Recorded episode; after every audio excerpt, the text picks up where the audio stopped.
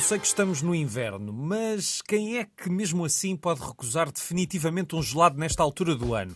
Isto se estivermos no quentinho, claro. Mas isto tudo porque em Carcavelos a unidade de produção dos gelados Santini vai estar aberta a todos os que quiserem ver como são feitos os gelados artesanais, passando por todas as fases. Miúdos e graúdos podem então ficar a conhecer todo o processo numa visita que dura mais ou menos meia hora e pode ser feita de terça à quinta, entre as 10 e meia e o meio-dia e para um grupo máximo de 5 pessoas. Para saberem mais e agendarem uma visita, é escreverem para visitas.santini.pt.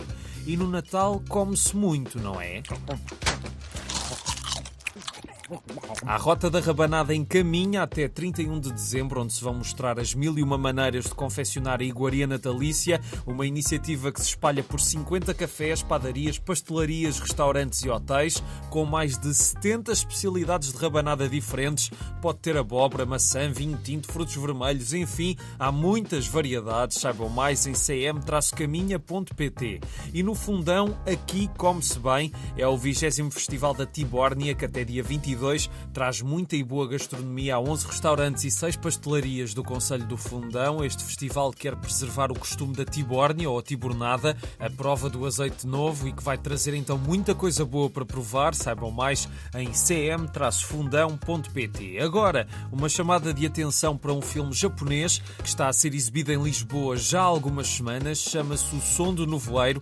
É de 1956, fez parte do terceiro ciclo de mestres japoneses desconhecidos, mas enquanto os outros dois filmes do trio já saíram de sala, este foi continuando a exibição, contando com uma maior adesão do público, com muita gente a considerá-lo como uma obra-prima a descobrir. Eu pude finalmente ver o filme na semana passada e confirma-se, é uma bela história de amor onde temos um professor de botânica que se mete numa breve relação extraconjugal que vai marcar todo o resto da sua vida. Há mais três oportunidades para ver o som do nevoeiro, hoje, daqui a pouco pouco, amanhã e quarta, às 5h35 no Cinema City Alvalade. Se estiverem de férias, aproveitem. She says it's her piano and she won't have him touch it. A family now, we all make sacrifices and so will you.